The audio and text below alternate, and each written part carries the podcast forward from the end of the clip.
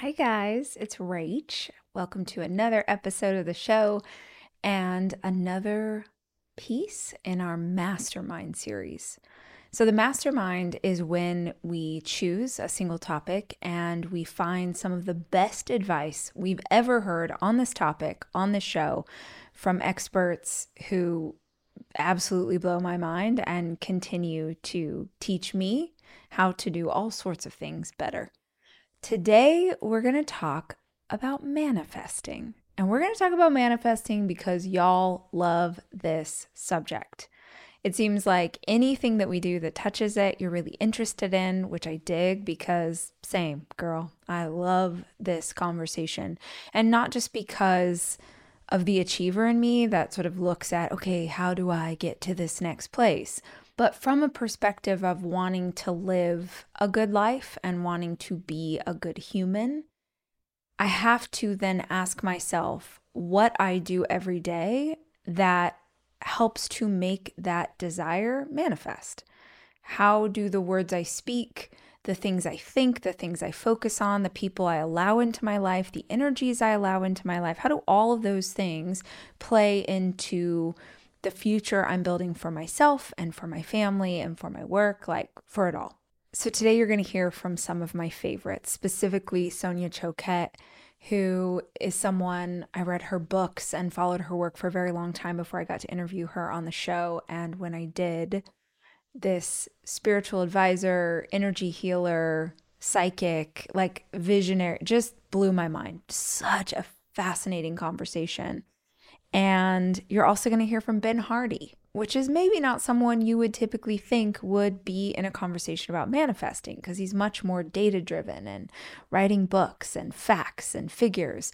But you have to remember that manifesting is all about the energy you put out. And the energy we put out, that's scientifically proven. That's quantum physics.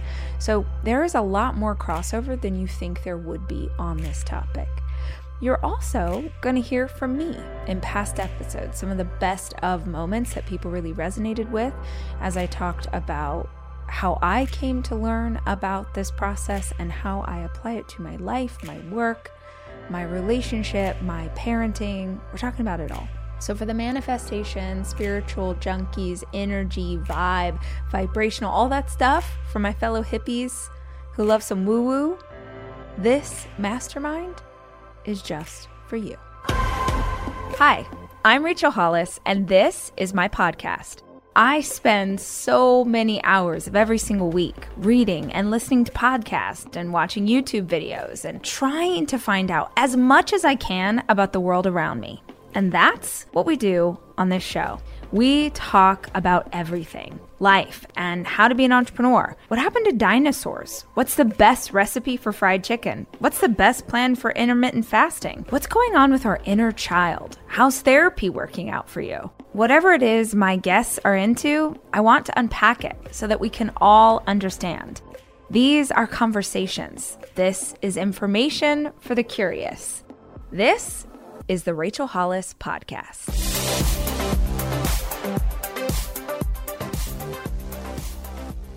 Long before I ever had a nonfiction book like Girl Wash Your Face, I was writing fiction. I have been writing fiction since I was little, and I have a really vivid imagination for good or ill. I would always imagine like grand scenarios for myself. I when I was little and my parents would be screaming at each other or there would be like dishes breaking against the wall, I would go into my room and I would hide. Not hide from them, just sort of hide from the chaos and the how scary it was to be out there. And I would go get in bed or I would go, you know, sit. There was a spot between my bed and the closet. And I'd like sit in this little nook and I would just take myself out of the situation that I was in. And I think a lot of you if you come from homes where there was trauma that it's possible you also did the same thing what I didn't understand was that those visions that I had, those, uh, my imagination, this idea of like, what's going to be next, what's going to be the future. In the future, I'll have control, I'll have my own home, I'll be able to create my own life. That was the seed that would take me on a path to lead me where I am today. That was the law of attraction. That was manifesting things into my life, but I didn't really have the language for it, even though I was doing it. And I want to talk about it as we start off this year because it really is a mindset. I know if it's not something you're familiar with, it might seem woo woo, it might seem ridiculous, it might seem counterintuitive to what you were raised to believe, but it really is this massive shift and this massive tool in changing the way that you interact with this world around you. I mean, we've all had moments where you're having the best day, right? It's your birthday, or you just got a promotion at work, or you just landed a client, or you just landed this, you know, opportunity, something big happened, and you're like in the best mood. And you go out in the world and like everyone's having a great day. And you're like, God, people are so nice and they're helpful and they're like opening doors and they're letting you in traffic and like everything's working for you. On the flip side, I'm sure we've all had days where it sucks and it's hard and maybe your hormones are out of whack and you're having a really hard time controlling the way that you're feeling or maybe you your boyfriend dumped you or you just got in a fight with your sister or your boss is a jerk or fill in the blank something has happened that's put you in a bad mood and you go out in the world and it's like everything that you see and interact with every person just reinforces your bad mood. Everyone's a jerk traffic is hard like it all just keeps stacking up to align with the view that you have in that particular moment. I have to believe that every single human being has encountered that. It's not a coincidence. It's not that you're having a bad day. It's not that you're having a great day and everyone else around you is having a great day. It is the vibration that you are putting off into the world is what you are getting back. That is the law of attraction. The idea that what we are sending out into the world is what we get back from other people. It's why a gratitude practice is so freaking powerful. It's why everyone talks about it.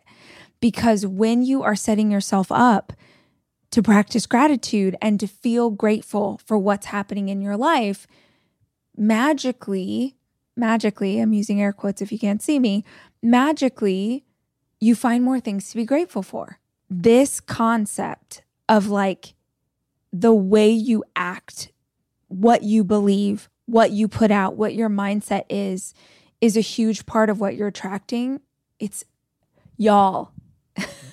I swear it is so real. And even if you call it different things, maybe your religion calls it something different, maybe the way you were raised calls it something different. If you have not experienced this before, just listen to this episode. I'm going to give you some ideas, some tips, some hacks, some things that you can try, and freaking try one. Try one of these things for the next week, for the next couple of weeks. I, it won't even take that long. You will see a difference in the way that you go through the day, in the way that strangers interact with you, in the opportunities you get, all of it. Just like, just try it. Now, if you have had this attitude before, worked on attracting goodness into your life, thought about the law of attraction, thought about manifestation, thought about all of those things, if you've done that before and it's worked, then this conversation that you and I are having, whether you're watching this on YouTube or listening to it on the podcast, is to remind you to get back into that mindset.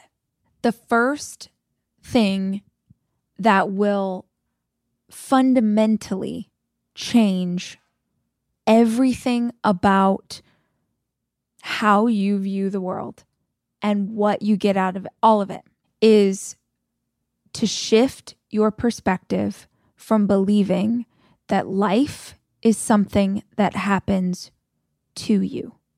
Most people think life is happening to them. This traffic is happening to them. My dog is hurt. That's happening to me my partner broke up with me, that's happening to me. Things are happening to me. They think life is happening to them. What's super dangerous about that is when life is great and everything's going your way, then you're blessed, then you're lucky, then you're this, then you're that, then all of these things. And it's like out of your control. Because the flip is also true. When you believe that life is just something that's happening to you, then the hard stuff feels like things that you don't have control over. Your boyfriend being a toxic piece of shit, you don't have control of him but you certainly have control of why you're in this relationship, what's going on, why do you keep putting up with that? This is not to blame you for his behavior, but you are in control of the decision that you make today about whether or not to stay in that place. But here's the shift if you can shift from life is happening to you to life is happening for you, it's everything if you believe that life is happening for you, you have to believe that full stop. You can't cherry pick the parts of your life that are for you and say that the stuff that you don't like isn't. And it's brutal to go through awful times when you're the person who has said, Oh, well, life's happening for me, life's happening for me. When you make mistakes, when you have failures, when you're going through a breakup, when you've hurt somebody, when you've done something awful or something has happened to you that was awful, but you believe that things are for you is really hard because you want to be like, well, F this. Like, I thought that that thing, you know, running the marathon, like that was for me, but this breakup, this, this can't be for me. The only way those seasons are recognizable, I think, as for us is when we look at them in hindsight. When we can see in hindsight, oh, yeah, that did suck. But damn, if I hadn't gone through that breakup with him, I would never have met this person who actually was the right partner for me. You know, that old saying, like, your rejection is God's protection. I believe that all day. And when you can adopt that kind of philosophy, you start to bounce back from stuff so much faster. When you can adopt a philosophy of, oh, yeah, I must not have gotten that opportunity because something better is coming along because life is happening for me. So even the hard stuff is setting me up for something great later. Every single part of it is molding you and shaping you and helping you become the person that you want to be. So that shift, life is not happening to me, life is happening for me, gives me at least the opportunity to see every single part of my day as unfolding for me. And if I believe that everything in this is unfolding for me, then I am constantly looking for what I'm meant to do with this moment, even when things go wrong. The second concept, the second thing that I want you to take into this new year and potentially consider trying is I'm using air quotes again the lucky girl idea, the lucky girl mentality. This works if you're a boy, this works no matter how you identify. Just changing your perspective that you are the luckiest person on earth. And how I know that you can pull this off is because most of us are trained to believe that the opposite is true. How many times have you heard someone say, with my luck, with my luck, I'll probably get a flat tire? With my luck, the traffic will be terrible. With my luck, I heard Wayne Dyer say this years ago. He's like, why would you ever say with my luck, but not follow it by something affirming? Like, well, with my luck, I'll probably win the lottery twice. With my luck, I'll get offered the job of my dreams. With my luck, I'm about to meet my new best friend at the 7 Eleven. With my luck, I'm probably going to go out tonight and find the partner of my dreams how you talk about your life is hugely impactful to the kind of life that you have. Period, full stop. Our words have incredible power over what we believe and how we see things. Is the cup half full or is the cup half empty? how you speak about what's happening to you shapes how you believe it. And it's why affirmations are so popular. It's why affirmations work so well. Again, go watch YouTube videos with people who are much smarter than I am explaining the power of an affirmation, not just the woo woo power of an affirmation, but the psychological power of an affirmation of speaking your desired outcome into existence. The lucky girl idea is the same thing is that you believe you're going to get parking spots, is that you know that you're probably going to find $10 as you're walking down the street, is that you are just positive that something great is going to happen today. When you have that perspective, the great thing that happens might be that you see a bird get a french fry and it's the happiest bird ever and you experience this like cute moment with nature. That could be the great thing that happens today. Or the great thing that happens today could be that your best friend tells you that she's pregnant or that your kid got the part in the play that they were going out for like when you believe good things are going to happen, good things happen. Because good things are always happening. The difference is that now you notice them. And when you are guiding yourself towards noticing, being lucky, being blessed, experience goodness, it starts to grow. It's the craziest thing, but it starts to grow. Yeah, it's essentially, you know, we talked about the law of attraction. The lucky girl idea is the law of assumption. You assume the good things are going to happen, and they do. You assume that it's all going to work out, and it does the way that you actually manifest something is that you act as if you have already received it.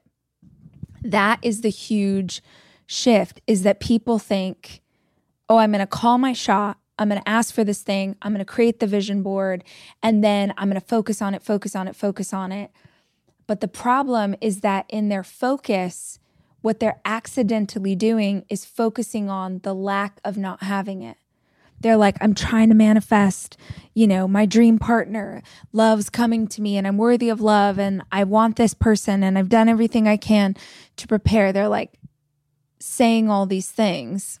But what they don't realize they're doing is accidentally obsessing over where where is he? Where is he? Where is she? Where is this person? Where is the love of my life? Where is where is my baby? Where is my dream job? Where is where, where, where, where. So, what you're actually giving energy and vibration to is the lack of what you want. So, you keep putting power and energy into not having the thing instead of attracting the thing. Manifesting says you do not attract what you want, you attract what you are. You attract at the level of the vibration that you are putting out. So if you're hoping for, dreaming for, wanting a certain thing, all the masters say, you have to act as if it is already yours. Go through life as if your blessings are already covered, as if your bills are already paid, as if the opportunities are already showing up. That's what attracts more to your life. It's a really hard practice to get a hold of. I think, like the most basic level, if you've never done this before, start with just calling your shot. Start with knowing what it is you want. Start with being crystal clear to God, the universe, whatever you believe in. This is the thing that I want to attract to my life. Luxury is meant to be livable. Discover the new leather collection at Ashley with premium quality leather sofas, recliners, and more, all built to last. No matter how many spills, scuffs, or pet related mishaps come its way, the leather collection at Ashley is made with the durability you need for the whole family. Shop the new leather collection at Ashley and find chairs starting at $499.99 and sofas at $599.99. Ashley, for the love of home.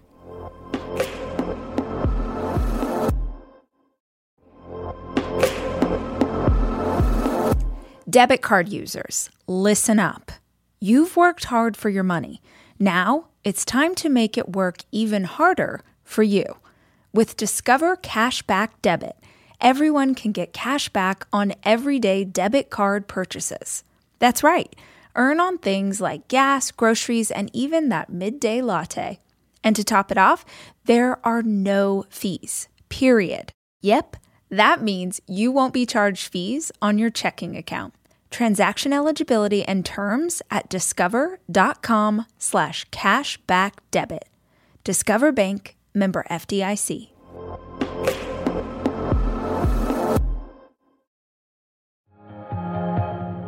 We have hearing to the outer world with our ears, but our actually our entire body is capable of listening. So I was taught to listen to not words, but to vibration. I was taught to listen to the frequency of things. If you rub your hands together and you just go like this, you can feel that energy going palm to palm, that frequency.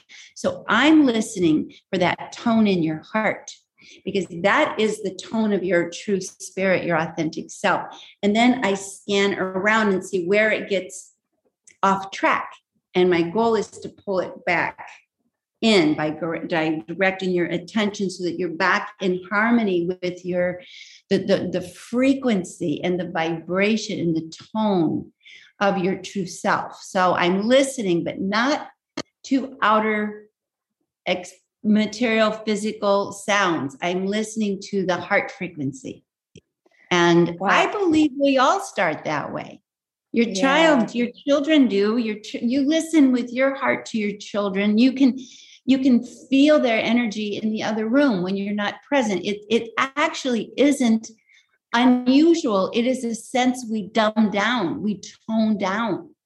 But in because my mom's ears, and she used to say, you know, I'm so lucky I'm I'm deaf, so I can't hear negativity. It was, it was very but she would she'd say, I hear you my whole body can hear you and I can hear what you're communicating. And if it's harmon, if it's congruent, if it's joyful, if it's safe, if it's happy, and and we listen to energy, that's when we start feeling the divine energy. We start feeling energy that goes beyond the physical plane. And so that's the kind of listening that I'm I'm I'm using in my own sessions, and it's the kind of listening I teach people.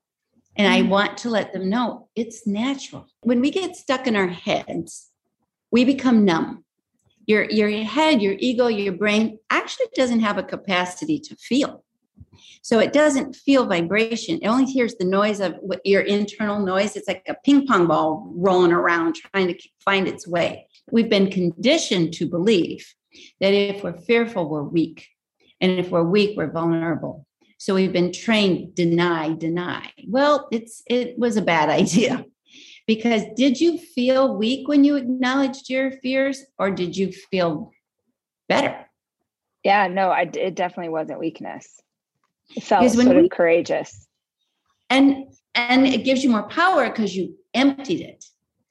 I tell people a fear is not a fact fear is is is an ambiguous threat that keeps us from being fully present so when and and you know here's the interesting thing when it is a fact what you're fearing is a fact your your your spirit will give you different direction it will say don't go there stay away from that you know honor who you are it will you're and here's my biggest message you can trust that voice, but you can't trust this one. Hmm. You can't trust the voice in your head. The voice of fear is not present. It's roaming around looking for it's like I call it the barking dog that's looking it's like patrolling the borders patrolling the borders growling growling growling it's not present whereas the heart is the voice of your spirit and the voice of your spirit is calm did you notice any shift in your physical body after Absolutely. you did this simple exercise? This is so important because we've denied that we are vibrationally communicating for so long that we don't have a language sometimes for what is actually we're feeling. So if we don't have words we often deny it. So that's why I say in my books and in every workshop speak it out loud. Give your body permission to express. When you name it, you claim it. And, it, and, and you can say, I have a choice. I can listen to this or not. But don't shove it because what happens when you shove it is you betray yourself. And that's when you get into this chaotic internal mess where I'm not listening to myself. So who am I going to listen to? You or you or you? And then, and frankly, for those who are really spiritual, the first commandment is not to have false gods. And listening to other people and their way of telling you how to run your life is totally a false God. So just to really just say, I'm feeling something. It's congruent, it's heavy, it's dangerous, it feels yucky. But the more you language your energetic experience of life, your vibrational experience. And quantum physics has now caught up with our, with us intuitive people, and it starts validating what we've been saying all along. Everything's vibrational. So, but it's not emotional. It's energetic. And we can have an emotional response.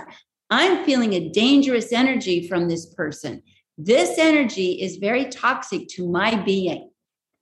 My emotion is run away, but my experience is this is vibrationally damaging to me. And right. that and here's where it's really empowering.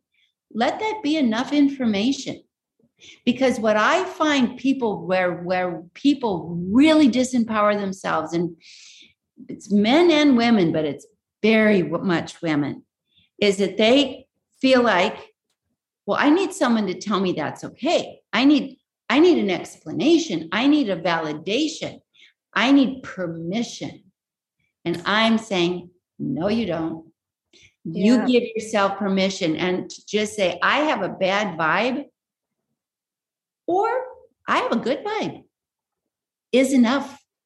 Yeah. And you just say, yeah. for, for anyone who says, well, how do you know? The answer is, I don't. But it feels right for me. It works yeah. for me. That's a game changer in life. This works for me. I'm going with this. It works for me. And you know how you can tell a vibe that's a, a, a true intuitive guidance versus being in your head and getting it wrong. If it's real guidance, your body will relax. Ah. If it's in your head, it will contract always. Okay, that's good. Here's where you can really empower yourself. You don't have to explain. Quite honestly, don't even try. You can't. You say, I can't, but I'm choosing to follow it because it works for me. That's why it works for me. You don't have to follow it. You don't have to agree. You don't have to understand. I don't understand.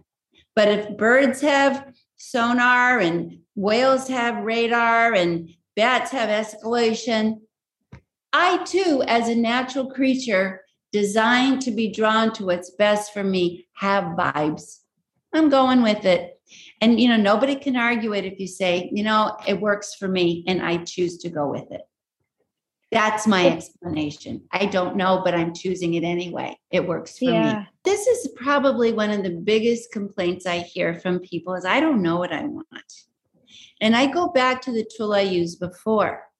What do you love? Start naming, go for a walk, take your keys in your hand because the keys symbolize answers to your subconscious mind and go for a walk and out loud start naming the things you love to share. So let's try it with you. What do you love to share? What do you love? What I've learned. Share? I love to share what I've learned. And what else? Books I've read. And what else? My success. And what else? the spotlight. Yeah. And what else? Wisdom. Now, when you watch this, if you were to go back and watch this, every time you said that, you became brighter and brighter and brighter. Your whole body changes. Your spirit steps in and expands. Do you believe this is your purpose? Yes. Do you see that the, the, there's no up here about it? Yeah. Not even that doesn't even participate. It's like, yes, this is this is exactly. So I say the universe won't help you create anything. It'll only create what's really in your heart. It'll help you create what you really love. It won't help you create anything. It certainly isn't going to help your barking dog become a more brutal guard dog. So let's start there. That first of all, what you just shared, and it could be anybody, what you just shared, the universe will help you create more of what your goodness brings to the world more of what you love. So starts there. So begin don't if you're figuring it out you're in the bad barking dog neighborhood. Not going to get your answer there. You have to come back home take your keys walk around. I love i love i love and it's not just what i love to enjoy it's what we love to share. What do I love to to to spread around? What do I love to contribute? And that is the key to beginning how to create the life you want. I I really believe, especially in our world, everybody wants to hack this and do that and make you know have a formula, and that's not human nature. Human nature, follow human nature, follow your true nature. What do you love? What do you love to share? What would you love to share more of? Because it will make you intrinsically happy. And any other benefits are going to be a real surprise and a blessing and a bonus. But the intrinsic happiness that I am, I am being me doing what I came here to share is the source of real contentment. So I would say start there and keep your head out of it keep your figure it out head out of it and just try sharing what you love to share for a little while and see what happens. Because people say well i'll never make this or it'll never support me. And I, my response is you don't know. That's not true. That's that's not you don't know. How do you know? So don't quit your day job but share what you love to share and share it with love and then it gets more and more and more natural.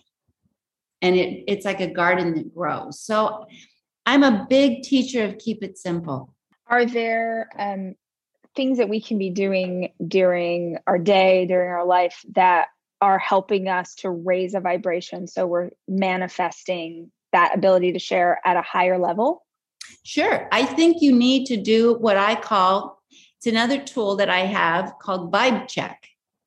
You need to scan your body and you need to stop and pause and take a breath and you need to see am I am I congruent?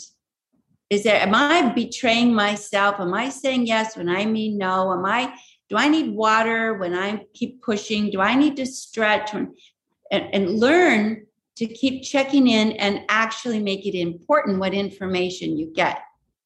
Learn that if I take care of myself, and I tell people, try to live as empty as you can, empty and present, not in your head, not jammed with a bunch of stuff and mind, just empty. Listen, be present, and show up to what feels congruent in this moment. So empty often. Go the way you empty is you take two two birthday candles and a slide. Ah. And do that. And if, if you aren't betraying yourself, stop.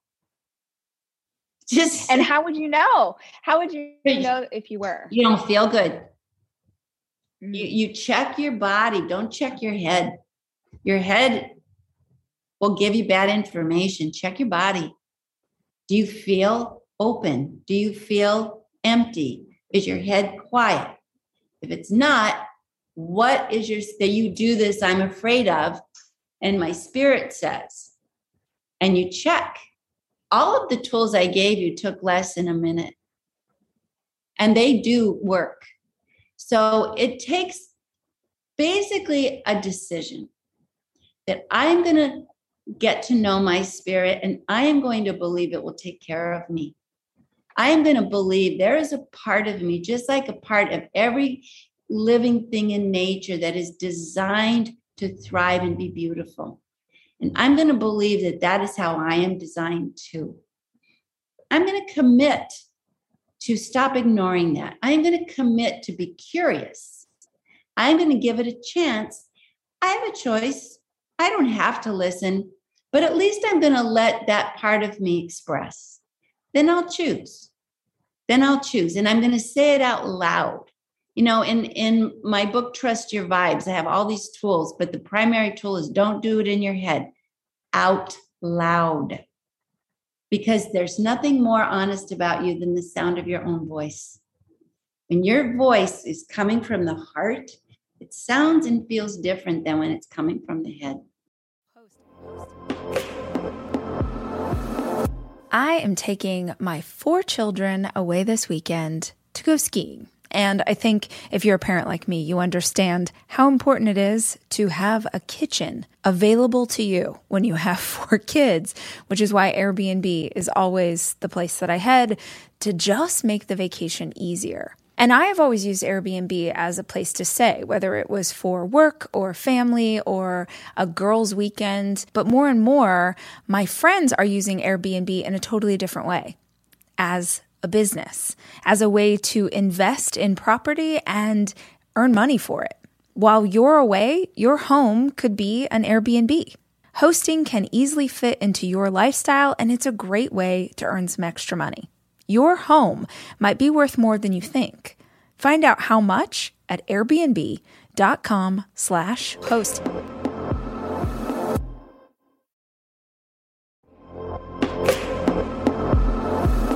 Almost every morning of my life, I have oatmeal. Seriously, during the winter, having something hot in the morning really makes a big difference in my day. Quaker has been a trusted name in oatmeal for over 145 years, which means they've been milling oats since before the invention of the zipper, the stop sign, or ballpoint pens. Quaker has something for everyone whether it's old fashioned or quick oats that are good for cooking or baking. And while a ton of things have changed, the good stuff remains the same. Quaker, getting up to some good since 1877. Look for Quaker Oats at your local grocery store.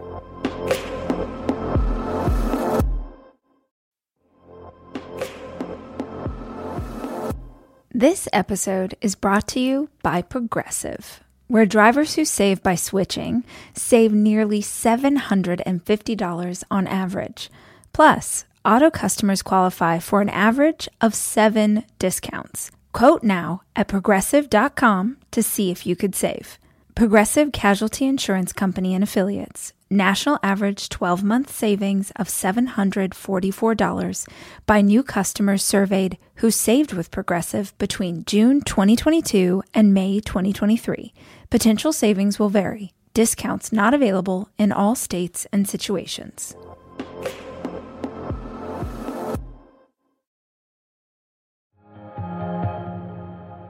In a lot of ways, manifesting and law of attraction is about intention. It is about are you being intentional with the kind of person you want to be, with the life that you want to live, with what you want to create. And I thought of it today in our meeting because I was sitting with the team. I said, okay, guys, the theme is manifesting. Let's all brainstorm like, how do we make this month even better than last? How do we like show up better, bigger? How do we, you know, inspire the community and get them fired up? And the sort of response from more than one person was like, you know, you've been talking about manifesting a lot, but I feel like you're speaking at a very high level and we still kind of don't get it. And isn't that always the way that when we're teaching something that we know really well, we think we're explaining it to people? We're like, okay, we know this at level 10. So I'm going to bring it back down to level seven so that you could understand it too. And I think it was Donald Miller who has the best podcast if you've never listened to it. I think Don is the one who said that you actually have to explain things to people at like level three. You have to be so specific and so granular when you're trying to explain a concept to someone that's new. And it was a good reminder for me that here I am thinking, like, oh, I'm teaching all of this stuff. But my team is like, but how do you do it? Literally, uh, Nicole on my team said, you know, I really want to get into manifesting more. I want to manifest. I don't manifest at all, and I really want to manifest more. And I was like, oh, shoot, shoot, you've missed the most basic principle for Nicole, for the rest of the team, for all of you listening or watching on YouTube. You are always manifesting. In this podcast, The Beginner's Guide to Manifesting, the first thing that you need to understand right now, you are always manifesting. You can't actually control whether or not you are manifesting. The question is Are you manifesting with intention? Are you creating the life of your dreams, or are you creating a life that you don't want, but you're not aware that you're the one who is putting that, who is creating that, who is calling that to you? You are always manifesting. The question is whether or not are you doing it consciously. The law of attraction says that you can attract anything that you want to your life. And growing up, I do not know why I believe that was true. I had nothing in my life that would have indicated to me that that was possible. But as long as I can remember, I mean, if you go back and read my old books, I talk about this. I've said this since I started my podcast, I've said this on stages around the world. I have just always believed that I could achieve anything if I could stay focused and I would work hard enough. I just it's it's absolute certainty in my mind. And now I look back through the lens of manifesting and I'm like, "Oh, that's what I've been doing.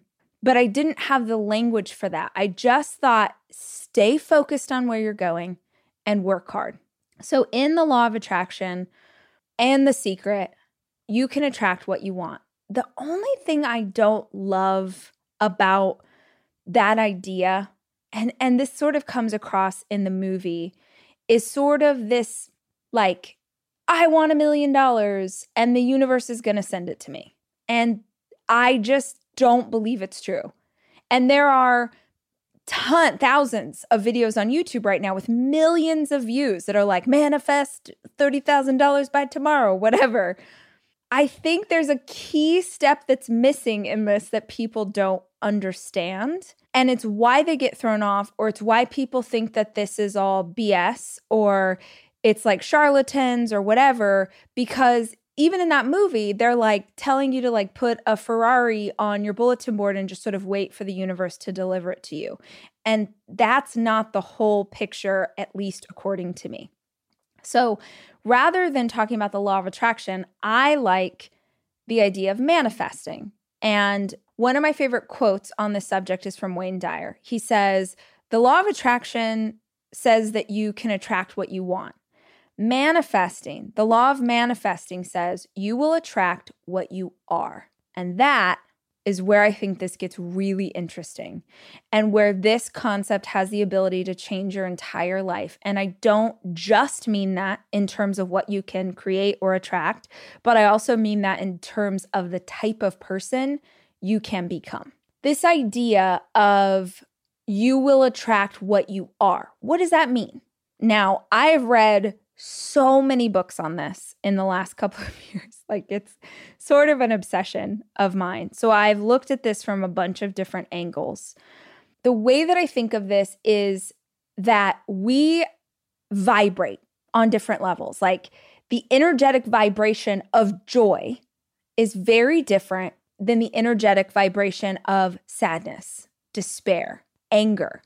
I mean, you can think of each one of those emotions and feel something different in your body when you imagine yourself in that state. And the idea of manifesting says that you will attract things to you that match you vibrationally. So that by creating a vibration in yourself, by creating an energy in yourself that is good, that is joyful, that is abundant, that is magnetic, all of these things, that that's what you bring to yourself, which I know, please stick with me. If this sounds a little bit like woo woo, just I promise I'm going to explain this in the beginner's way, but just stay with me because I want to first talk about it up here, like the proper hippie that I am. And then I'm going to pull it down in a way that makes sense for you. But the reason I want you to remember the vibration piece is because if you want to attract something to your life, you have to think about what vibration that is existing in. So just hold that for one second and let's talk about life. There's an old expression that says, We don't see life as it is, we see life as we are. You don't see the world around you as it actually is. You see it through the lens of the way you perceive people, places, environments. Everything is through a lens or through a filter of your past experiences and what you bring with you into this present moment, period. So I could see a dog and get so excited and want to be best friends with this dog and it's the cutest thing ever and i asked you like oh can i pet your dog and i'm so excited the very same dog the most perfect wonderful dog the very same dog you could see and because you have a traumatic experience with a dog in your past that to you that golden retriever that i am so excited to meet and get to know you could think is terrifying nothing changed about the dog same exact dog, different realities based on who is taking it in.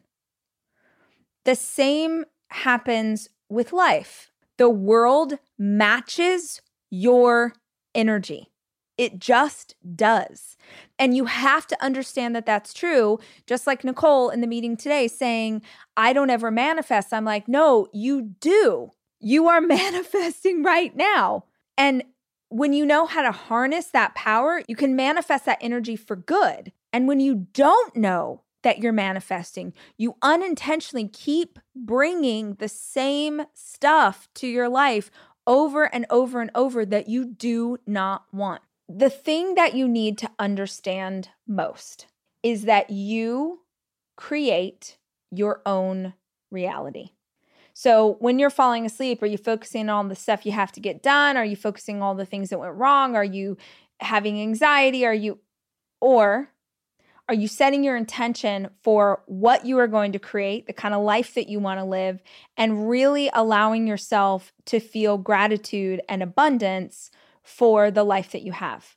Those feel like two completely different things. Those put you into completely different levels vibrationally one of them allows you to fall asleep feeling great, feeling blessed, having intention about the next morning. And so when you open your eyes, you have a plan.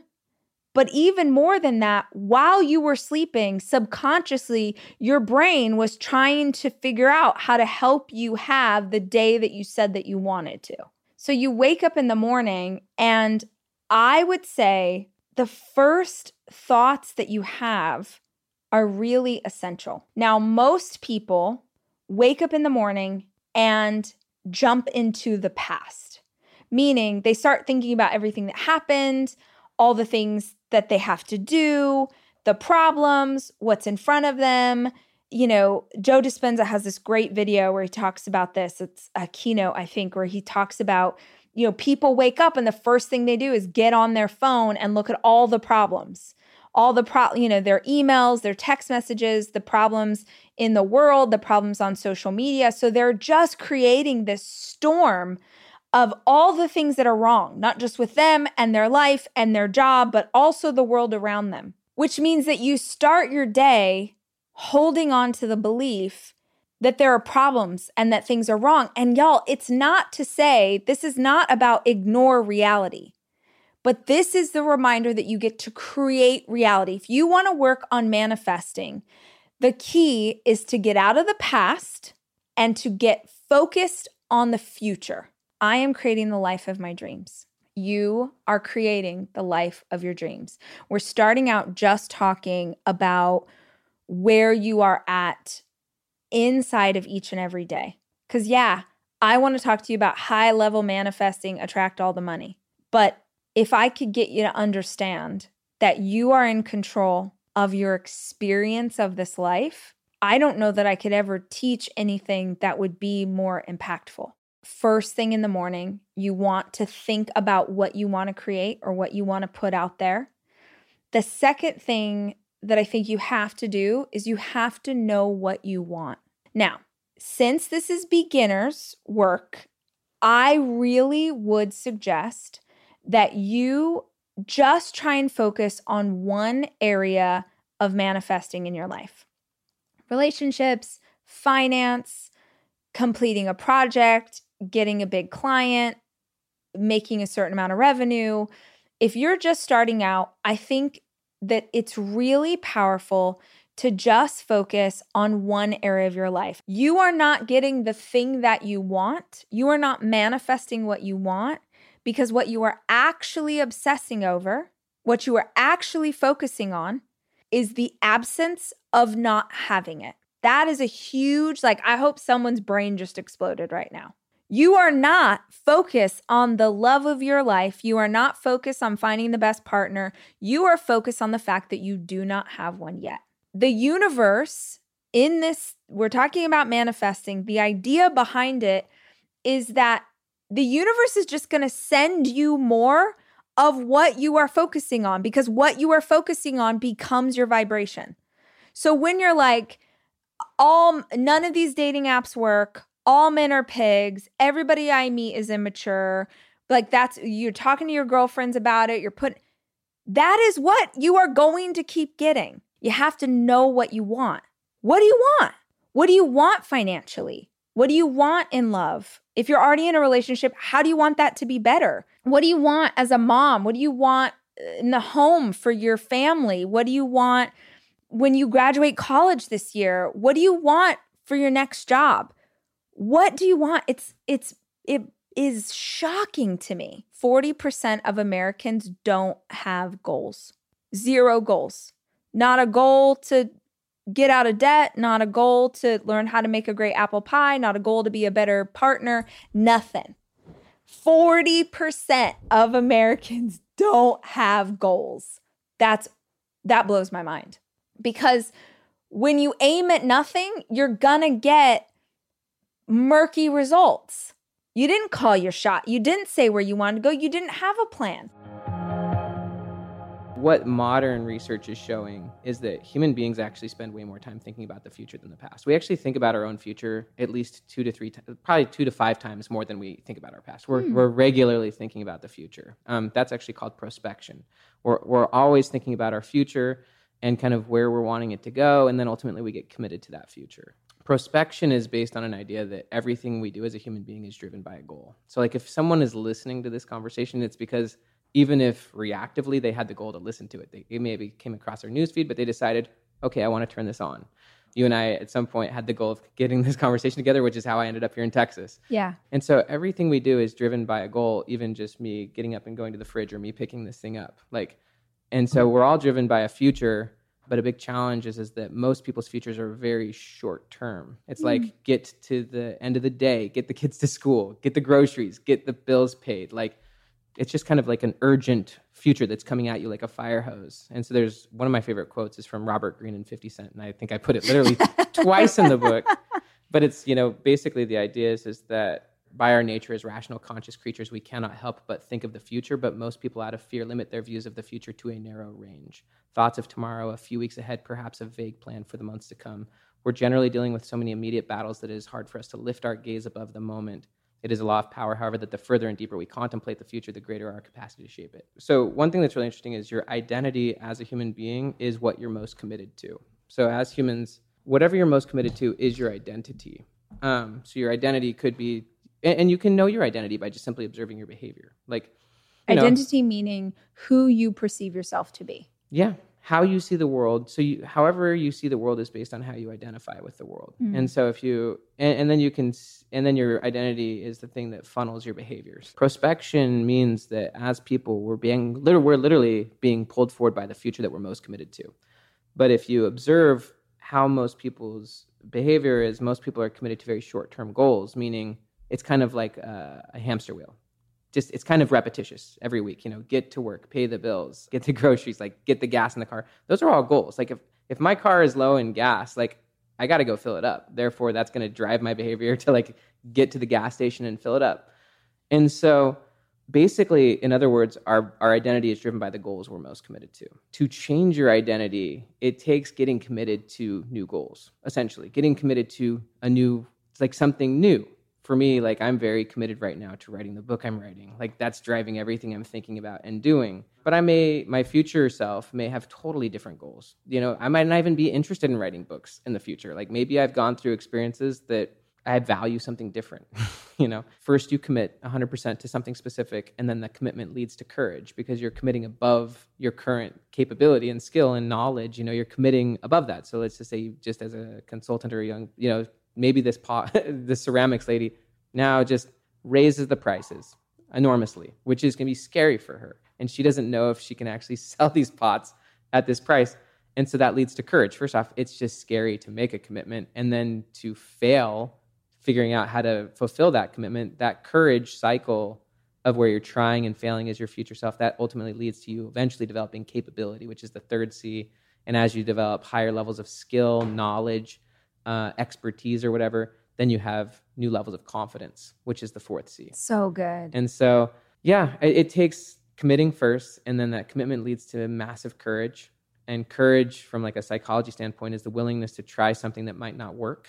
Um, you're actually trying something that, yeah, it might not work. And a lot of people they don't want that. They want the promise of the result before they'll try. But yeah. Courage is I'm going to try this. I'm going to I'm going to adapt. I'm going to get fast feedback loops. I'm going to figure this out along the way. And then as you do that, you develop skills your past self didn't have, perspectives your past self didn't have. And then you now are producing results that your past self couldn't have. And so the results are what create the confidence. One good way to look at it is if you were to be honest with your vision of your future self. Say someone really wants to get into running, as an example and they want to be someone who's super fit and running lots of races and no one in their current life engages in anything like that or even supports that you have to ask yourself you first have to think about the situation the context. Like if that was really me what would my life actually look like? I'd probably be more around runner type people. Like you know like your life would actually be different. And so the sooner you can be honest with what you want and be honest with other people about what you want often that off it, it can create tension, I guess, but it just it it repels the people who just don't want it. Yeah. Like because they don't want it. And so one of the reasons why I, I, think it's good to visualize the future stuff, but also like what does life actually look like if that's true? And then the sooner you start being honest with that to yourself and other people and start creating that, start being that person now, you know, getting the friends that go running, committing to that kind of thing, it's pretty organic. If you're just going for the short term things or even honestly small goals that's what you're going to produce. Like, and so it's okay that you're not there yet, but you are what you're going for. And so I love the idea of James Cameron. Like, he had to figure out how to build all this technology because his goal was so big. Mr. Beast had to figure out how to be really good at a lot of things because his goal was so big. It doesn't really matter that you're there yet. Like, that's not even what matters. But whatever you're going for, the goal shapes the process. The future drives the present. That's just how we all are. And so I guess one one invitation, and there's a great quote from Albert Einstein. He said, Imagination is more important than knowledge. And even uh, Daniel Gilbert talks a lot about this. He's the one who studied future self. Is most people spend almost no time even imagining their future self. Like we don't even start, you know, to develop the little like like develop the little muscle. And so I think journaling is the thing that continues to help me. Like I, I but I think it's good to like literally like one thing I like about the dolphin example, and even I like about your example of like the invisible planes and stuff is like imagination and play and playfulness. Like kids didn't have problems thinking about their future self. They were having massive imagination and they were failing even in their imagination. And I think you can practice that. Like 90 like so many of my goals don't occur like because i'm dreaming big and also i then end up playing with them and I, I always see it like the draft of a book like that's what I'm going for. And then like a, a, week from now, I'm like, oh no, actually it's there. And it's it's constantly iterating. So I think it's good to just be playful and like think if you're starting to like have a vision, like maybe you want to run a marathon, maybe you want to run an ultra marathon. Who knows? maybe in a week from now, none of those goals will even matter, but just play with it, have fun with it, like learn to practice uh, thinking about the future and imagining the future and ultimately taking little steps. You know, like I just think it's it's just something you have to practice. You have to actually do it. Like most people, you know, and I'm just talking to the listener right now. Like, how much time in the last week have you actually visualized, thought about, and journaled about your future self? Like, put yourself in the shoes of your future self, and then actually start to analyze from the like what we talked about before. What 80% of your life right now is actually honestly like lesser goals or in direct opposition to what you want that you're still just kind of maintaining out of habit or fear and so it's not about just becoming that person today but it's about being honest that like this is something you want and starting to communicate that even language like starting to talk about it is in a lot of ways how you start to do it so if you even just start to hear yourself say the words maybe i want to run a marathon or maybe i want to write that book or maybe i want to go travel the world that language and starting to talk about it starts to kind of it, it, your language and your future are very connected. Yeah. How how I've kind of learned to think about it is rather than figuring out the how from the current self, like usually because we don't know the path right now, we get all clogged up and stuff. You, rather than working towards the goal, you actually want to work from the goal, right? And so you you've think about well what would need to be true? Like if it was true and if we were doing it then what? And the like a big aspect of hope actually is called pathways thinking is finding pathways of getting where you want to go. And there are always a pathway. Like if you if you commit to it you find it you you will find a path. It may be a messy path it will be a crazy path but it i'm learning more and more it's better to think and act from the future rather than the present like if this was true what would I need to do to get it? You start pulling the future to you. You start strategizing from the future rather than trying to figure out how to get there from the present. And so that's that's why I think imagine that it's true that you figured it out that he figured out how to live in the mountains how would you make that real you know right. like how did they make it real how did your future self who's already solved it got it and like you just you start to strategize from the outcome you want rather than strategizing towards the outcome you want so you just let the future dictate the strategy rather than the present. If you have a trauma, it means you're measuring your past against what you thought it should have been, where you thought you should be, and how it should have gone. Woo, and you know what I mean? Good. You know what I mean? Yeah, you, I do. Yeah, that's you're really good. Yeah, you're still looking at your past in the gap where you're like, it should have gone this way, or I could have been this much farther, blah blah blah. You've got this story about the past, and you've put it in the gap where it's not up to the ideal that you have. And how Dan explains it is, is that ideals are like the horizon in the desert. Like it gives direction. Ideals are amazing. It's good to have a vision. It's good to have goals. It's good to have your future self, and it provides direction. It does not matter how many steps or how fast you're running towards that horizon. It's going to keep going. And so, if you compare your current self now to that moving horizon and think you should be there, you're always going to be in the gap. Like you're always going to feel like a failure. And and this is why often high achievers are depressed or they are unhappy because they're always measuring themselves against the next ideal which is that moving target. And then they're always devaluing everything that they've done. They've never they're never feeling good. They never feel successful. And so this this book was primarily uh, about happiness honestly along the way but also counterintuitively, I think that that's actually what makes you more successful in the long run. Yeah. The gain is the opposite. The gain is when you're measuring yourself against nothing external or even against the ideals in your head. You're only measuring yourself against an internal, against where you were in the past. And so you're just measuring yourself against where was I yesterday? Where was I a month ago? Where was I a year ago? I have no comprehension of you and your path, so why would I compare myself to you? Like we have different journeys, we have different futures, we have different paths. And so like if I'm measuring myself against you, I'm going to be in the gap because I can find a million areas where you're doing better than me, or right. I can.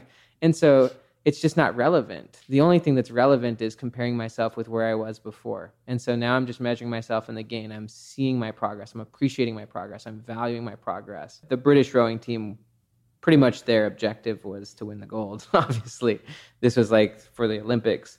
Uh, and they pretty much just developed a single question filter, like a decision filter for everything they did. I think this fits honestly really good with future self as well. But it's like every every opportunity or option that was presented to them, they just asked themselves through the decision filter, well, will this make the boat go faster? And if the answer was no, they said no. Yeah. And so it's just like, you know, all right, stay up late and hit up the party or go to bed for practice. Well, will staying up and stuff, you know, will that make the boat go faster? If the answer is no, the answer is no. Yeah. First off, if you look back on anything from your past and you just cancel it out as a failure because it didn't go according to the ideal or what was expected, you've just thrown that away, right? And even me, for example, like not hitting the bestseller list, whatever. Like if I just toss that away as a failure, not only have I just devalued it, but I'm no longer getting good stuff from it. Uh, I've just devalued my own experience, which is just mine. But now I'm getting, I'm, I'm not getting better because of it. I'm still bitter, you know? Yeah. And like, I think trauma, any form of trauma, like, so my parents, you know, they're divorced, right? Or my dad being a drug addict. If I just say terrible childhood, I just throw it off as a failure or, oh, why me? You know, and I'm the byproduct of my experience rather than my experience being the by- byproduct of me. If you throw anything from your past away and you say, it's no good, I got nothing from that, or it wasn't what it was supposed to be, it was a, it was a lost cause, then you're still in the gap about it and you're not gain, gaining from it. You've talked very openly about your divorce. Like my wife was divorced before I ever met her. And like, I could, I, first off, I, I had no opinion of that, honestly. But she, I remember she really didn't talk about it much for a long time. But I think now, I think she's massively in the gain. She was in the gain about it from the beginning. Never in the gap, never a failure, never a lost cause but I actually am still getting gains because of that experience. Mm. I'm getting the gains. Uh, and I think she is too. And so I just think whatever it was, if you throw it down the gutter and say that was not a valuable experience or that wasn't what it was supposed to be, then you're not learning from your own experience and you're not you're not actually getting the fruits, the benefits of your experience. And also it's your choice. Yeah. It's, it's how you see it. But if you're in the gain about it, you realize you are better. You are better and you can be grateful for it. And that's really what post traumatic growth is. Is like you're grateful it happened. You're and you keep getting gains from it. I keep getting gains from my my childhood. Like yeah. from my dad. And he and I are so close now. I know he's still getting gains from his experience. And you can keep getting more and more and more benefits and gains from a single experience. Just because yeah. you're a different person analyzing it now. I'd love to start with the $10 because I think the response I got most from people is that they were really shocked that it happened. They were really shocked that it, it came to them or that they found it. They were so pleasantly surprised and it was really cool. But the reason that it's easy for you to attract $10 is because it doesn't feel like that big of a stretch. It doesn't feel like that big of a stretch to you. If I had told you all to decide that on this day you were going to attract a thousand dollars, I'm guessing that 99.9% of people would be like, Chick, you crazy. What are you talking about? You are not what? Where? Who am I gonna? How would I? That's not a thing. Like, I can't. But every book that exists on manifesting and the law of attraction says that there is no limit to what we are capable of. There's no limit to what you can pull into your sphere. There's no limit to what you can achieve. So it's important to start by asking yourself if you believe in this idea, or you're even just like mildly interested, sort of trying to unpack law of attraction, manifesting, and what it means. And you believe holy crap, the universe, yeah, I did attract $10. What do you think is the difference between attracting $10 and attracting enough to pay off your student loans? What is the difference between I'm going to find one person out in the world today who says something nice to me? I'm going to get a compliment from a stranger today. I'm going to attract that into my life. And I'm going to attract the love of my life, the partner of my dreams. What do you think the difference is to the universe. There isn't. The only difference between those things, like you believe that some of those are small and some of those are big, but energetically, the universe is a quantum field. Like it doesn't actually, there's no difference. So you believed, oh, I I might be able to attract $10 today. Like I might be able to like find that out in the world because it's not that much. And frankly, if you didn't, it wouldn't be the end of the world. It was just kind of like a nice thing that could happen, but it wouldn't be devastating to you if it didn't. It's worth asking yourself, what are some of the bigger dreams and hopes that you have for your life that you have decided are too big for you? That you have decided aren't possible? And I'm not saying that, uh, honestly, I would have a hard time. I would never tell you to be like, go find a thousand dollars by the end of the day.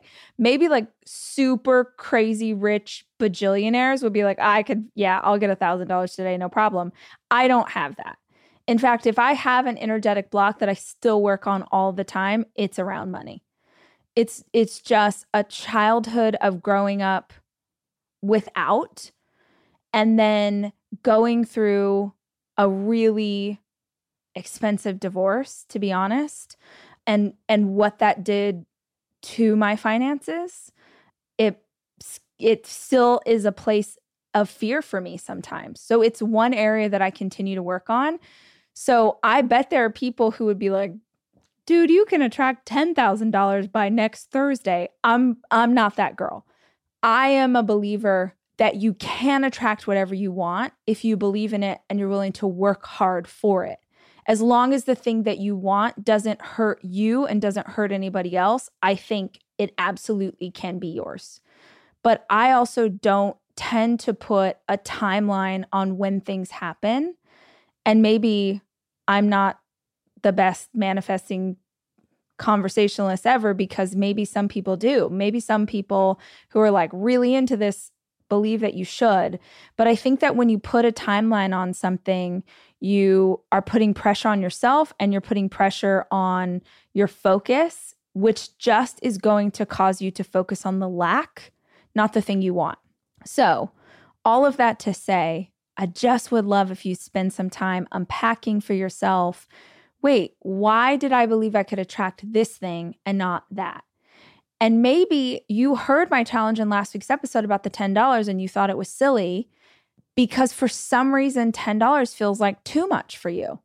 Maybe you should be like I'm going to attract a dollar. And and if you're curious why am I why am I making this about money? It doesn't have to be about money, it could literally be about anything. I'm choosing money because money is a subject in in my opinion the two most loaded areas of manifesting are money and love. And so I'm just picking one at random because you may already have love in your life. And so that one feels great to you. But when it comes to money, most people I know have a lot of big feelings around money and attracting wealth. And so I think that if you could start with something small that doesn't feel wild to you, you could stair step it. And maybe you did do the $10 thing and now you're like, okay, I'm going to attract $20 or I'm going to attract 100. Doesn't really matter what it is, it's a challenge to yourself to believe in something bigger. How do we go from believing that maybe a small thing is possible, but a big thing feels like too much? There's this quote, a quantum leap, meaning to go from the idea of I can attract $10 to I can attract the job of my dreams. I can attract being debt free. I can attract enough abundance to buy my own home. It says a quantum leap means that you must release, like, okay, hold on. You can hold all of your current beliefs and buy into the idea that you might be able to find a dollar today that you could find a dollar out in the world that it would you would attract it to you. But to believe in something massive is a quantum leap. And they say a quantum leap means that you must release your current belief and adopt a new one. It's you can't hold existing beliefs about let's say finances and make a quantum leap. You can't hold this is true for manifesting, this is true for life. You can't hold the limiting beliefs that you have around your health and completely change the way that you practice your health or completely do a 180 and sign up for a marathon and you have to change the structure of who you believe that you are. You have to change a belief system. And in order to change a belief system, you have to release or let go of an old limiting belief that no longer serves you. If you haven't ever heard someone talk about it, a limiting belief is anything that you believe that limits your growth, that limits your potential, that limits your capacity.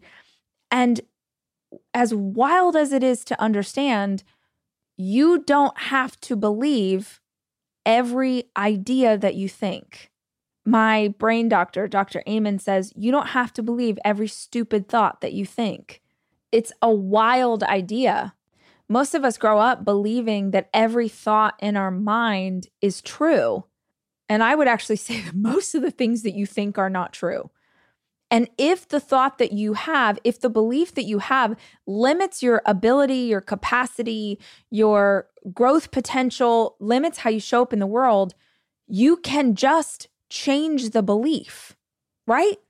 You don't have to change yourself to accommodate the belief. You change the belief. Yes, I believe that you need to live a life and live in a way that gives you energy, that makes you feel vibrant, that gives you life and joy and all of those things.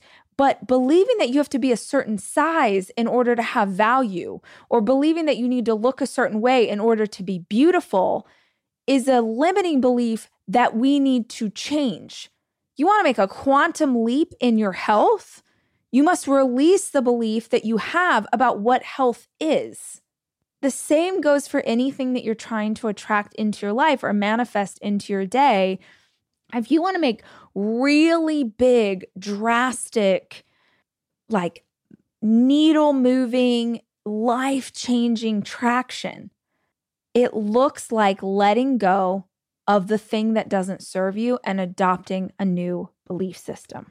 So, why is that so hard to do?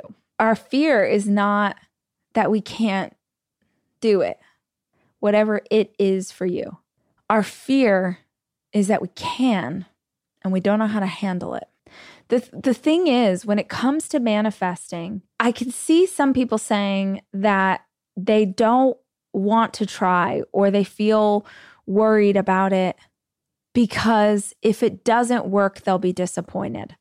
It'll be another thing that like they didn't get right. But the thing is, I always feel like if I'm not attracting or creating or manifesting the things that I want in my life, it's a sign that I have some kind of block energetically. And if I have a block energetically, it's just a beautiful opportunity to work on that area of my life. So I don't perceive it as a bad thing or as something wrong with me. I'm like, yeah, you haven't been able to do this thing because you don't, you haven't learned all you need to learn you haven't let go of what you need to let go. You're still holding on to the limiting beliefs. And so I got to like dig back in and excavate and figure out what's there. And then use that information to develop a practice to help me have better focused thoughts and be a better person and put more goodness out into the world. But I never perceive it as a bad thing if I haven't manifested yet. I just feel like it's part of the journey. If it's not a fear of getting it wrong, then the other fear becomes what happens if we get it right? What happens if I achieve this thing and I don't know how to handle it? And dude, it's a worthwhile fear. You don't know how to handle something that you've never dealt with before. But how many times in your life have you figured out things that you didn't think you could figure out? Like, how many of you listening to this are parents. When you first have a baby, you don't know what the hell you're doing. It's a miracle any child is living today because it is so hard to have a newborn and you're so scared and you're not sleeping and everything's upside down. And yet we figure it out. We figure out how to drive. We figure out how to use computers. We figure out how to do our jobs. We figure out all sorts of things. And so, this dream that you have, you'll figure out that one too. In fact, that was the second question or the second comment I got most off last week's episode was what do I do if people think I'm crazy for wanting to manifest? If people think it's ridiculous that I'm talking about the law of attraction, if people roll their eyes when I do my affirmations, if my family's judging me for wanting bigger things for my life, oh well, I guess it's not their journey, right? I I guess you get to choose. You get to choose if you want to continue to be a people pleaser because the only people I say that with love, I am the freaking queen of the people pleasers. I am recovering. I, I still slip into it. I still do stupid crap that I'm just like, oh, I cannot believe that I'm still in this people pleasing mentality. But like, it happens. The only reason you're asking me what to do if people don't support your vision or your practices or whatever is because you're trying to please other people. Because I have a lot of friends who are not people pleasers and they don't give a crap what anyone thinks. So if you're worried about that, then it means you're aiming at the wrong thing. You're adding fear to the vision, you're adding fear to the manifesting. You will never attract what you want into your life because you're still coming from a place of fear. It's impossible to try and manifest your dreams and also be afraid of what your family and friends will think of you for wanting those dreams. You can't hold both of those. You can, but you'll sabotage yourself every single time. You have to believe that your dreams have value because you have value as a person.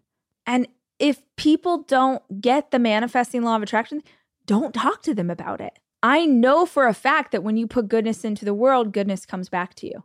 I know that when you make decisions or have actions from a place of fear or anger or bitterness, that's what comes back to you. I know it. I have 38 years of living where I can see this happen in my life over and over and over. And I bet that you do too. So if I know that this is true, it doesn't matter to me if other people in my life believe it. This happens all the time where you have the courage to tell a friend or a family member something that you want to pursue. Or maybe you're like, oh, I've been hearing all about this law of attraction. I really want to attract a new car. You know, I've been driving this beat up car for 15 years and I really want to buy my first new car. And then someone that you had the courage to tell speaks into how that's a terrible idea and how it'll be so expensive and how you'll never make enough money and whatever their things are they start spinning out and they give you their fear they it's like they like it's almost like you painted this beautiful painting of what you want and someone comes in and spray paints graffiti all over it and the painting's still there and your picture is still there, but now you see it through their graffiti. Now you see it through scarcity. Now you see it through fear. Instead of thinking, I want a new car and it's going to be so amazing when I have a new car and then I don't have to worry about driving with the kids at night and it'll change our family's life and it I just will have the certainty that I'll be able to get to and from work and I don't have to worry about anything going wrong anymore. Now you're thinking, yeah, but it's so expensive. And oh, but then my insurance is going to go up. And yeah, I do, you know, I'm supposed to be doing this thing over here. I shouldn't be worrying about a car. Now you have all of their graffiti in your mind painting over the vision that you have. It's why, honestly, I don't like my big dreams, I don't say out loud. I don't. It has really never worked well for me. I'm trying to think of a time that I told someone a big dream that I had, and they were like, Yeah, that's awesome. I love that for you. Go harder, dream bigger. Like, no, that is not my experience. My experience is people believe when they can see it. So I just think I'll stay focused, I'll work hard, I'll make the thing happen. And then everybody will believe in the dream. But I don't have people in my life that believe in the dream before it's reality. And I think that's just human nature. It's really hard for people to see what's in your head. They can't see your vision. They can't see the roadmap that you can't. They can't see how hard you're willing to work for it. They can't see your purpose being tied to this thing that you're wanting for yourself or your community. They can't see it. And we want them to see it because we want their support or we want their buy in or we want their approval. Or maybe we think that if we had it, then it would be easier for our dream to come true. But that's just that's just not how it works. When it comes to attraction and manifesting, the idea is that where you're putting your energy into, good or bad, you are unintentionally creating. Oftentimes, if we can recognize a pattern in ourselves of going to a negative place, let's say that you have a dream of getting out of debt and you focus on getting out of debt. But honestly, when you think about it, you immediately start focusing on not getting out of debt. You start focusing on the lack of finances that make you in debt, right? So you don't focus on attracting the love of your life. You focus on the fact that you don't have a partner. You focus on the scarcity. So you just keep creating more of that scarcity. You keep manifesting more of the same. And if you find yourself doing this, rather than just trying to like force yourself into, no, I am only going to think about this thing, I feel like the harder that you force yourself trying to focus on just the thing you want, not the thing you don't want, it ends up backfiring. So I love this idea, which is to find the next good feeling thought. I try and think of something that's of a similar energy of the thing that I'm working toward. Let's say that you want to make enough money in sales this year to take your kids on vacation next summer. So when you start to focus on it, maybe you start to think about how expensive that will be and how you've never been able to afford it before, and like all of the negative thoughts. You go to a place of scarcity. What I would recommend is you find a good feeling thought that's energetically in the same vein. So you could take this two ways. One, you could start to focus on maybe a vacation you've had in the past that felt really good and just do a gratitude practice every single morning on that vacation and how fun it was and how much you guys loved it and how you were relaxed. Like, go through every part of it the meals that you ate, the fun that you had, and just be in the gratitude of vacation. Okay. Or maybe it was a family trip. Maybe you guys got to go see grandma for the weekend and it was awesome because the kids had fun and you got a break. And find something in the same field energetically and focus on the goodness in that. Instead of going like, oh, the money, which is going to freak you out, focus on the experience and gratitude that you have for that experience. The other thing that you could do is abundance. So, whenever I think of things associated with wealth, which can be triggering to me, the like little girl in me hears my parents fighting about money and like I start to freak out and I can go into a place of scarcity and feeling like, oh my gosh, I, you know, it's so ridiculous and it really frustrates me. So I can go to a negative place with this. So instead, I focus on abundance. What are areas of my life that I know beyond a shadow of a doubt I am blessed with an overabundance. My friendships, my relationships with my kids, my my beautiful home that I'm so lucky to be able to have this safe nest for my babies to live in with me. Like I focus on the places in my life that I have blessing and abundance and I will sit in the gratitude of that. So every time that I start to go in a negative direction with my thoughts in a certain area, I'll bring it back to something energetically that feels good and similar. And what you find is that you'll have a handful of things that are always going to be triggering, not always, but are going to be triggering negative thoughts for you as you start this process. So you don't have to have a hundred other good feeling thoughts. You'll probably end up with two or three that you end up using over and over and over as you change that limiting belief, as you release the way that you used to believe and adopt a new belief in that area. The second thing I want to make sure and say is to surround yourself with images of the things that you want to attract. So I have bulletin boards in, all over my house. I'm pointing, you can't you can't see me, I'm pointing to one right now but I have images all over my house of the things that I want. I have a picture on my bulletin board of Iceland because that's one of the places that I want to travel. I have bulletin boards in all my kids' rooms.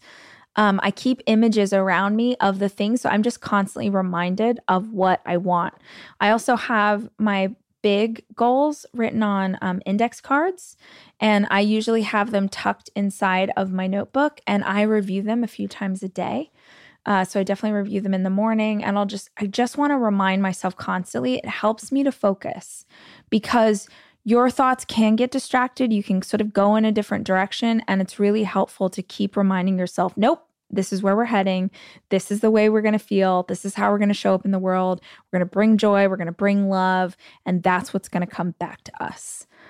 I really believe in writing things down. It's why I have my note cards. It's why I do Start Today Journal.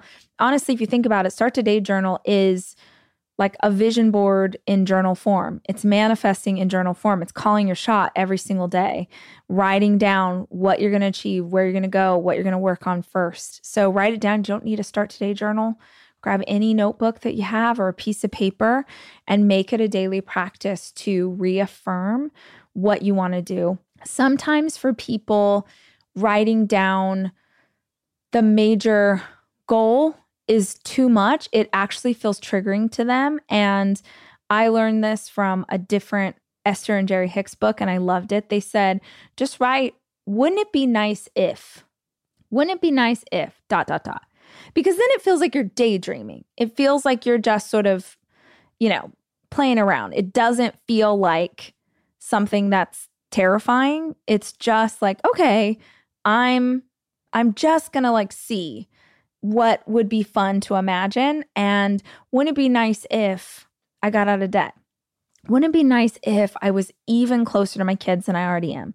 Wouldn't it be nice if, and you're just sort of allowing your mind to run away with you and to kind of come up with ideas and thoughts and maybe something will come out in that process that you hadn't even had the courage to admit to yourself you wanted because it felt like too big of a deal to actually just call the shot. So I'm cheesy. I literally put on Wouldn't It Be Nice? Like that Beach Boy song. I put that on and I just like write down all kinds of ideas and see what comes up.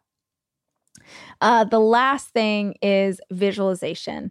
Using, uh, put on some music, put on some meditation music, and close your eyes and just imagine if meditation music feels like too low energy for you, put on a song that makes you feel like things can happen. There's lots of songs that I think sound like manifesting to me. Um, like anything can happen by Ellie Goulding, like songs that feel like they're saying, like, we could do it, right? you know, Firework or Roar by Katy Perry, just songs that hype you up. Close your eyes and for three minutes, visualize.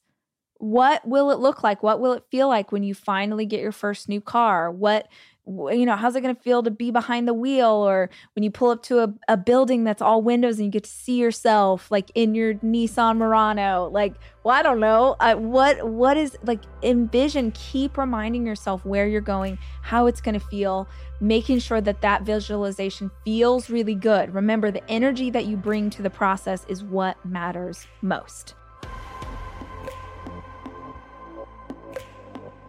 The Rachel Hollis podcast is produced by me, Rachel Hollis. It's edited by Andrew Weller and Jack Noble.